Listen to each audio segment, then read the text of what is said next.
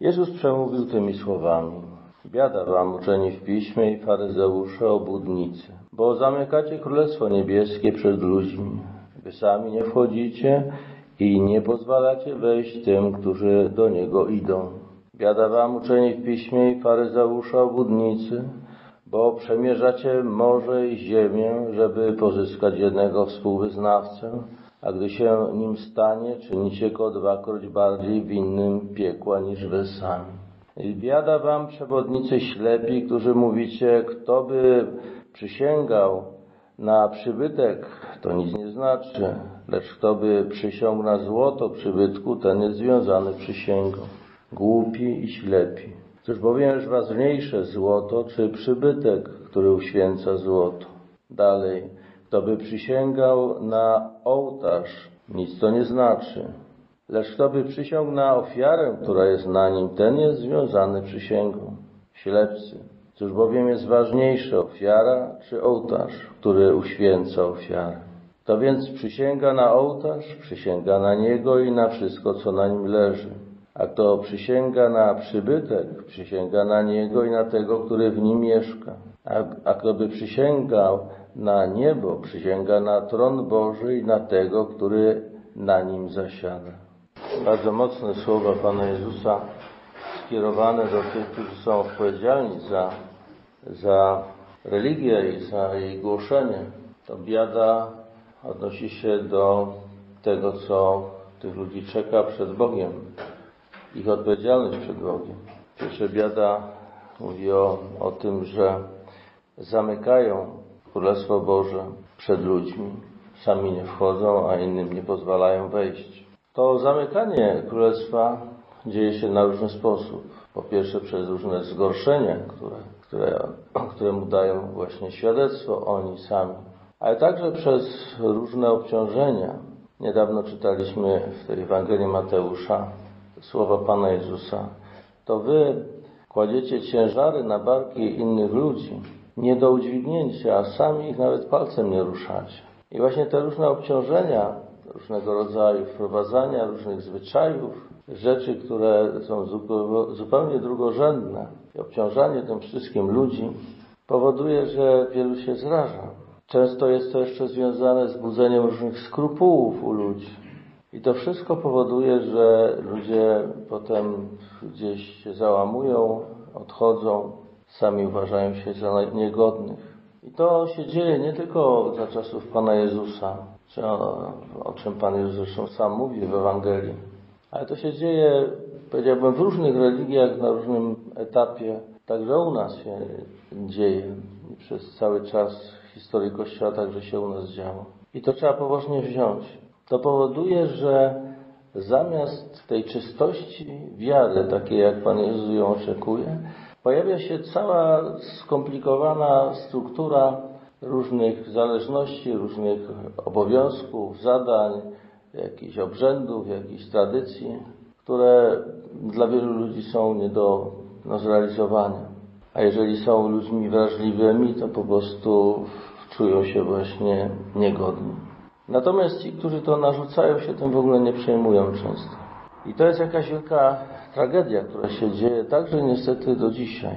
Dalej, biada wam uczeni w piśmie, faryzeusze, obudnicy, bo przemierzacie morza i ziemi, żeby zdobyć zwolenników, a potem czynicie ich dwakroć bardziej winnych piekła.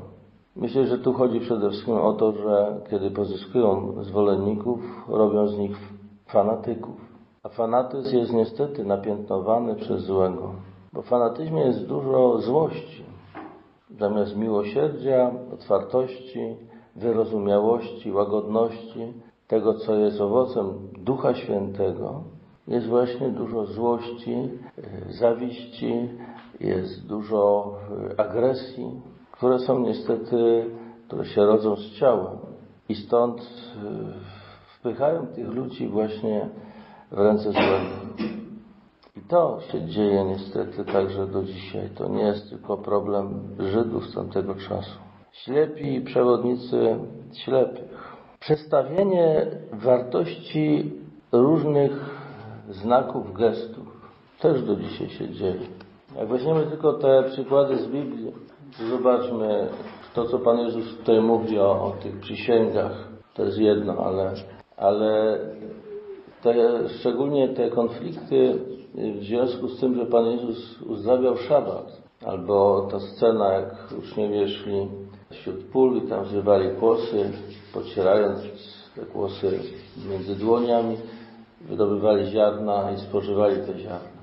Żydzi mieli pretensje, dlaczego oni robią coś, czego nie wolno szabat. To nie chodzi o to, że zrywali kłosy, bo to było dopuszczalne, to było zwyczajem. Ale to, że pocieranie to było dla według nich pracą. To była praca. Tego nie wolno szabat.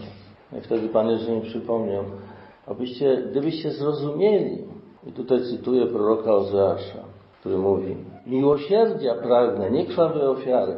Miłosierdzia, a nie przepisów, regułek i tak dalej. Miłosierdzie. To byście nie potępiali niewinnych. Właśnie poprzez to różnego mnożenie różnych takich przepisów, co wolno, czego nie wolno, kiedy wolno, o ile wolno i tak dalej, gubi się to, co jest najważniejsze. Kiedy pytano Pana Jezusa, a co jest najważniejsze w prawie i proroku? Miłość. Miłość Boga, miłość bliźniego. I w tym zawiera się całe prawo. Wszystkie inne rzeczy, które do tego nie prowadzą, są niedobre po prostu i tyle. I to Pan Jezus im wskazał. I to samo się dzieje z tymi wszystkimi tutaj rzeczy. Nierozumienie tego, o co naprawdę, jaka jest wola Boża. Jeżeli Bóg dał prawo, to dał po to, żeby służyło człowiekowi, by dorastał do miłości. Jeżeli to prawo wpędza go w jakieś skrupuły, jakieś takie zamknięcie, jakieś rozpacze, to jest po prostu złe. Ale to nie znaczy, że prawo jest złe, tylko rozumienie prawa jest fatalne i stosowanie go jest fatalne. I z tym Pan Jezus walczy bardzo zdecydowanie, tak to słyszymy dzisiaj. Biada wam. Niestety taka skłonność jest cały czas do dzisiaj, dlatego że wypełniać jakieś konkretne przepisy odtąd dotąd jest łatwiejsze niż taka codzienna wrażliwość na to, kogo spotykamy i to, z czym ktoś przychodzi i jak potrzebuje naszej pomocy. Stąd właśnie ten uczony w piśmie, który bardzo trafnie odpowiedział, co jest najważniejsze właśnie, miłość Boga i bliźniego. Pan Jezus mówi, no tak, czym będziesz zbawiony. I wtedy usprawiedliwiając się mówi, a kto jest moim bliźniem? Czyli gdzie jest ta granica, granica, gdzie już nie muszę być miłosierny. Gdzie jest ta granica? Nie ma takiej granicy. I to w ogóle nie o to chodzi. Chodzi o to, abyś się stał bliźniem, byś sam stał się człowiekiem dla drugiego. Żebyś sam otworzył się na to, co jest prawdziwym życiem. Natomiast zamykanie się gdzieś w jakichś rubrykach, w jakichś, jakichś samych gestach i uważanie, że przez to, że człowiek to tak czy inaczej wykona, to, to akurat to jest dobre, a tamto jest złe i tak dalej. Takie ocenianie jest czymś fatalnym, bo gubi to, o co chodzi i staje się wręcz czymś przeciwnym do tego, o co w całej religii chodzi. Miłosierdzia pragnę. Nie krwawej ofiary, nie jakieś wypełniania regułek. Miłosierdzie. Kto miłuje, zna Boga. Kto nie miłuje, nie zna Boga, pisze święty Jan potem w liście. Jednoznacznie. I stąd właśnie to biada Pana Jezusa wobec tych, którzy są przewodnikami w życiu religijnym. Bo często właśnie przez ich złe nauczanie gubi się, gubi się wiele ludzi. Tak było, widzimy i tak przez całą historię i tak bywa do dzisiaj. I dlatego sami musimy mieć sobie taką roztropność i, i mądrość, wiedząc i rozumiejąc, o co naprawdę chodzi.